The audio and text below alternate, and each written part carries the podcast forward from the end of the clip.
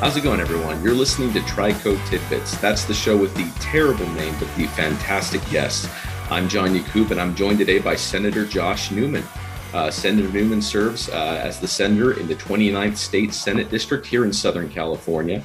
Uh, he's a United States Army veteran, and he's worked extensively as a community activist and in supporting U.S. veterans as they re enter the private sector. Uh, Senator Newman, how are you doing today? I am good. I wouldn't say this is a, you don't have a bad name for your show at all. It's a fine name for your show. Try thank you. I yeah, appreciate so it. Glad to be here. Thanks for having me. Well, thank you. Uh, and uh, an opening question that I'd like to ask is uh, as a public servant, was there a specific event or an influence in your life that, uh, that led you to pursue a life in public service? So that's a good question. So I, I, I went to I went to a high school that emphasized public service, I think that kind of seeped in. But um, following my graduation from college, I, I, served in the, as you mentioned, in the United States Army um, and uh, you know had a, a, actually a you know kind of wonderful experience. I was in from '86 to '90, so I got out before the first Gulf War. Um, but I, I, I, you know, really enjoyed being part of something kind of bigger than myself. Uh, and since then, I've tried to apply myself in ways that make a contribution. And, and I would say this is not that different. You know, serving uh, the 29th Senate District, being a member of the state Senate is is a wonderful privilege, and, and the you know I'm always grateful for the opportunity to serve. All right. Well, and we appreciate that uh, you're serving the community and uh, the state of California. Just to kind of jump into the, the bigger issues here, we're experiencing what we would term, you know, as a housing shortage, uh, as well as a, a definite reduction in uh, housing affordability. From your perspective, what can be done at the state level uh, to help address issues like these? So, so that is, I mean, that is a good question. I mean, that, that's kind of the perennial question here in the, the California state legislature. So, as you know, um, you know, the state has an affordability problem, uh, and that affordability problem is directly related to our inability over time to create enough new housing uh, at different levels, particularly at market rates, uh, to satisfy demand. So that the, in California, the supply and demand curves intersect in a way that, that make housing uh, largely unattainable for you know for working class people. And, and, so, you know, to that question, we're like, what can the legislature do?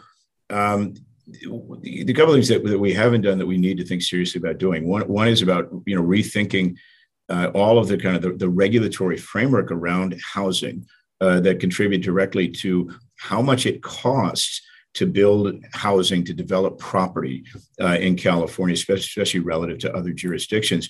So we, we can be very proud in California that we, you know, that we, we're very um, uh, vigilant about protecting uh, the environment, uh, you know, and, and, and, a bunch of other kind of progressive ideals. Uh, but that has had the net effect of, of making it really challenging uh, for developers to create housing without it being very expensive. At the same time, uh, land is a finite commodity, right? The, and, and the global economy is incredibly fluid at this point. So you have money from all over the world that is chasing good investments and investments in California real estate are, are as good as anything. And so what, what we've seen uh, is the value of California real estate and, and the costs of developing that into the housing uh, have gone steadily up over the years. And the state has actually contributed to that problem, right? I mean, clearly with some, some of our regulations, and, and many of them are, are, are well intentioned. Uh, so one thing that we need to do, there was an act, you know, passed, you know, a long while ago, the California Environmental Quality Act, known as CEQA. Um, and CEQA was, you know, uh, you know, needed in probably the 70s and when uh, we didn't have a real good understanding of, of, of, the kind of implications or impacts of doing certain things. Uh, but that legislation, which requires you know substantial investments in consultants, uh, environmental review, creates much longer timelines for the development of uh, of projects, um, is contributing to the cost. Right. So that's one thing that we need to do in California is, is take a good long, hard look at, at CEQA uh, and reform it in ways that makes it easier and less expensive uh, for California uh, to develop housing and for people to afford the housing we develop. Uh, concurrently, you know, California has uh, um, a bunch of processes that are legislated in various ways, and there's something called the Regional Housing Needs Assessment process, that where every eight years, um, eight years, six years, every every eight years, um, you know, every municipality uh, is required to take a survey of, of their, you know, their land and, and, and their zoning uh, and and make an assessment as to how many how many units of housing could be created. Uh, that's been in place for 50 years. Uh, and you know, over time, uh, it's become obvious, I think, to some of us that, that it is not doing what was initially intended. It is not creating more housing. In fact, it's creating significant pressures on local uh, municipalities uh, that that don't necessarily lend themselves to innovation, uh, to you know, creative uses of property. Uh, and so, I and a bunch of other state senators have signed on to a request to something called the Joint Legislative Audit Committee to take a look at this process uh, and, and see if we can't figure out better ways uh, to incentivize the creation of housing by municipalities, as distinct from what the RHNA, as it's known, uh, process does, which is create penalties uh, for municipalities who, who, who, fail to develop housing. And, and all of these things are actually very complicated, uh, but at, at, at their kind of core, uh, we should remember that you know if we refer to something, and we often do, is you know, called the California Dream, at the center of that dream is, is the, the prospect or the, the ideal of home ownership for as many people as possible, uh, especially because that is how uh, families create generational wealth. Uh, and if you own property and it moves to the next generation, that tends to create uh, not only equity during that time, but a bunch of other opportunities around it. If housing is unaffordable uh, and you pay rent your whole life, uh, you know it's very hard for working class families to actually save uh, and and and sort of you know achieve their goals in the ways that we've always taken for granted. All right, yeah, uh, agreed completely. And then, I mean, you mentioned kind of what, what what the pressure that's being put on municipalities more. Um, what do you see as uh, do you see any give or do you see anything that we can uh, do to uh, solve that situation? Like where that line can be put between local control and uh, doing more uh, to address the housing targets? Yeah, and I think you know again this, this is a good question. So, so you know what we have right now in California is kind of a top-down driven you know set of processes and kind of the strategies around housing creation. Uh, and and my observation, which isn't all that profound, is it's you know it's clearly not working very well. If you if you know if you've been doing something for 50 years, uh, you know, and it's not working, right? You should probably learn your lesson. And, and so it so it's not. Uh, and as I mentioned, most most of the, you know the, the, the pressures are negative, right? That you know they create penalties uh, for municipalities where they'll lose access uh, to to state funds if they don't meet their goals, and, and yet it's virtually impossible uh, to meet those goals for certain communities. Uh, and there is also this broader question of local control about you know every you know there are there's one state government there's there's over 480 cities in California. Uh, they're not all the same. They don't have the same needs. They don't have the same personalities. They don't have the same composition. Uh, and so, you know, if even if you divide them into say four different classes, each of those classes will have, uh, you know, sort of different different you know qualities and probably different opportunities or, or, or assets that they can leverage in the creation of housing. So, so I've always thought we should recognize that.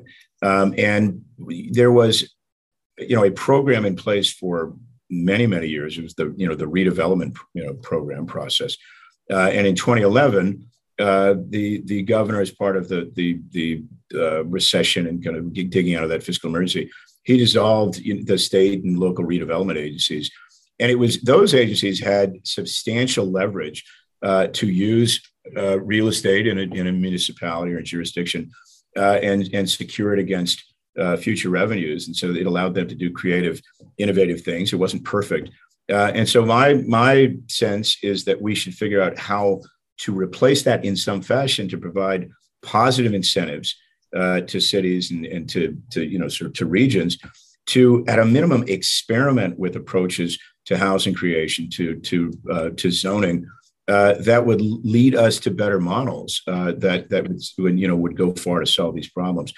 And there's a certain irony right now as, as the pressures on cities have gotten more and more severe around kind of the negative penalties we've had substantial surpluses. I know we're going to get to that in this conversation over the last couple of years. Some of that surplus money should have, should be used to create incentives uh, to to uh, you know instigate creative thinking among cities to see what they can do with infill housing, with transit oriented housing, uh, and and if we let them, uh, I think they might point the way towards some really interesting approaches. I mean, that's really interesting. It's, it's really flipping the script, you know, removing the, the penalty mindset and more, as you said, incentivizing uh, just the, the, ideas that can come out of uh, multiple people trying to solve the same problem. Correct. And, and so, so I, you know, I think one of the, you know, one of the premises of kind of the state's approach towards cities right now is that you know cities aren't doing what they're supposed to do. Ergo, cities aren't committed to creating housing. Cities aren't committed to committed to innovation. I, I, don't think that's true. I mean, I talk to a lot of city council people. That that is far from true. Uh, but what is what I think is is more true, as I've said, is I don't think we've given them the tools. Uh, and and without those tools, uh, you know, you, you have a situation where the state is actually in, in terrific shape fiscally, but cities aren't necessarily uh, in such a good position. So, you know, I remember during the Obama administration, they were trying to find better approaches to improving education, and they had something called the race to the top. We should be doing something like that, or lots of things like that in California around housing, uh, and probably some and solving some other problems. It's just let's see if we can't unleash the creativity and imagination of the people who are actually closest to the problem. All right. And uh, you did mention the uh, the budgetary surplus or the projected surplus. Uh, Governor Gavin Newsom, he's projected, I think, around twenty billion dollars in surplus for the state of California. You know, just from your from your viewpoint, how can that best be used? I know you mentioned one way, but how can that best be used to solve the problems here in California? So, so you know, we're in the second year of these really substantial surpluses that actually came as a bit of a surprise uh, if you recall, at the beginning of the pandemic, the the expectation was that we were going to have a massive recession, right? When when you know this kind of totally unprecedented situation presented itself, you know, people couldn't go to work. Uh, you know, a whole bunch of different service related businesses were were uh, uh, you know you know had to close because of the threat of this airborne pathogen. Um, and what as, as, it kind of worked itself out, it turns out uh, that the pandemic uh, did not create a recession for the whole economy. It's there was there's sort of two economies in California. You know, there's the top half of the wage scale, and then there's the the bottom half. At the bottom half, you had a whole bunch of working people who were absolutely devastated, you know, by the impacts of the pandemic. But interestingly, at the top half, for you know, for people who could work remotely, uh, who worked in knowledge-based industries, uh, who worked in finance, uh, it turns out they, they did remarkably well. The, the stock market uh, did, and and company, you know, corporate profits have been just fine over the last couple of years. Uh, and California's tax base is is you know very much skewed uh, toward those inputs, right? So we make most of our state revenues from the top half of the income scale, from capital gains taxes, from income taxes paid by by high net worth individuals.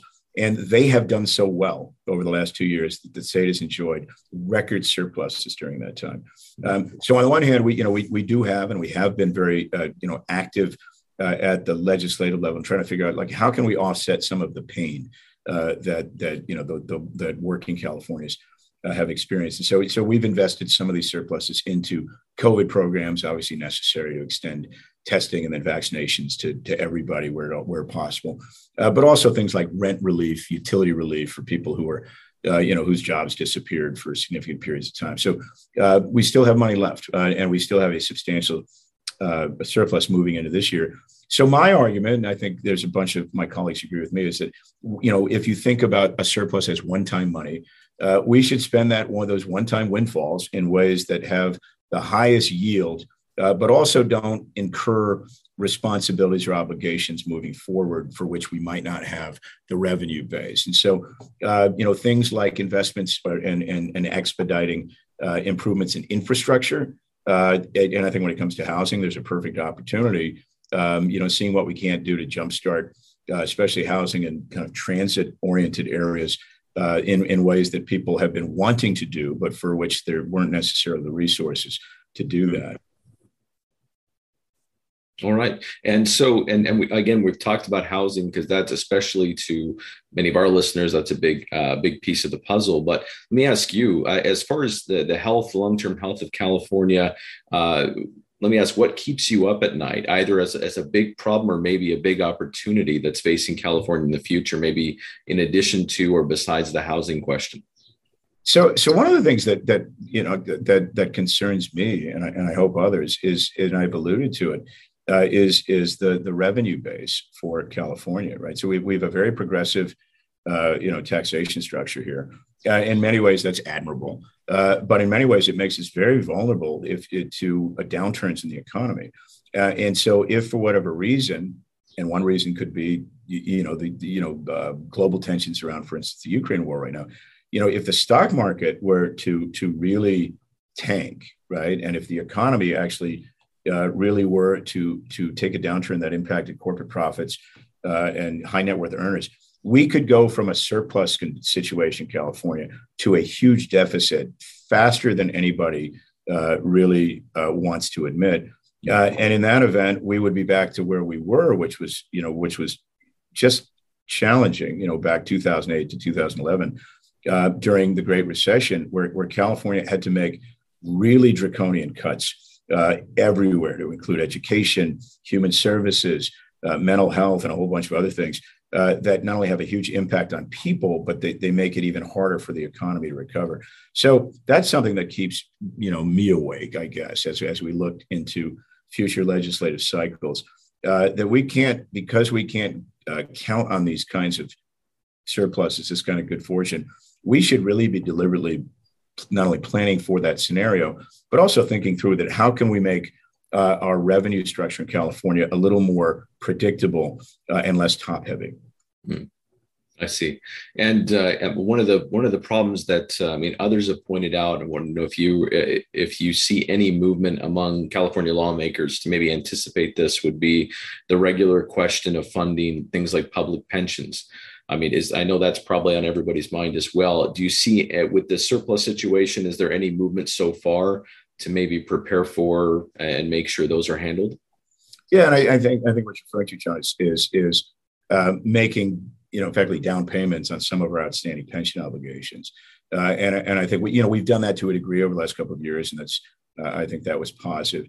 Uh, but but the the uh, obligation for cities, especially to be uh, you know so making pension payments, you know based on kind of forward looking obligations has had a crowding out effect on their ability to fund local programs. Mm-hmm. So, you know, this, the state, especially if you have surplus, we should do that. There, there's a similar uh, challenge and I think imperative as it, as it relates to unemployment insurance. Uh, the state during uh, this most recent downturn, you, you, know, drew on the federal trust fund monies uh, to pay out significant amounts of unemployment, uh, especially for the, you know, again, the bottom half of, of the wage scale when they were out of work uh, we paid out more unemployment in a very short span than we had over you know years and years and years. And so uh, there's about forty billion dollars owed by 50 states to the federal government. Uh, you know, to to repay those those loans for unemployment. California owes fully half of that, right? Twenty billion dollars. Uh, and so, again, I and others have made the argument that, that we should actually start paying that down uh, with some of the surplus so that we don't shift the burden uh, for paying that over time to small businesses.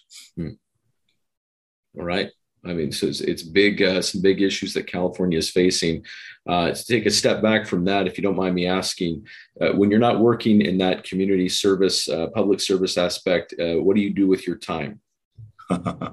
this keeps you pretty busy, right? So, so the, I, I, guess there's sort of two questions: like, what do you do, and what would you do if you had more time? Hmm. Um, and so I'm, so I'm a runner. You know, I wish I had more time to be a better runner, like be in shape. Uh, love to be able to travel more with my family, and not for work, but for fun. Um, and I have a little boat that I that I keep down near Huntington Beach, and and uh, you know, I would like nothing more than have large periods of like you know open time where I could go mess around with my boat and take it out on the water mm. uh, and and and really relax. Um, but you know, I again, like I, I I I don't think I've ever had a day where I'm not grateful to have the chance to do this. So you know, I always remind myself that you know, you're I'm committed to a term, right? This you know, I'm on a four year term right now.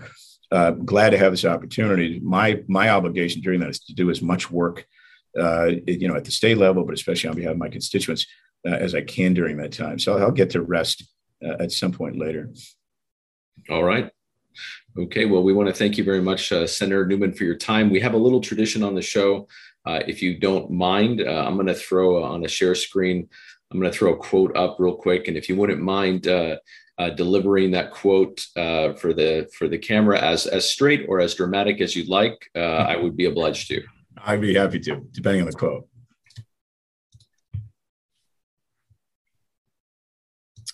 All right, here's the oh Steve Martin. This is awesome.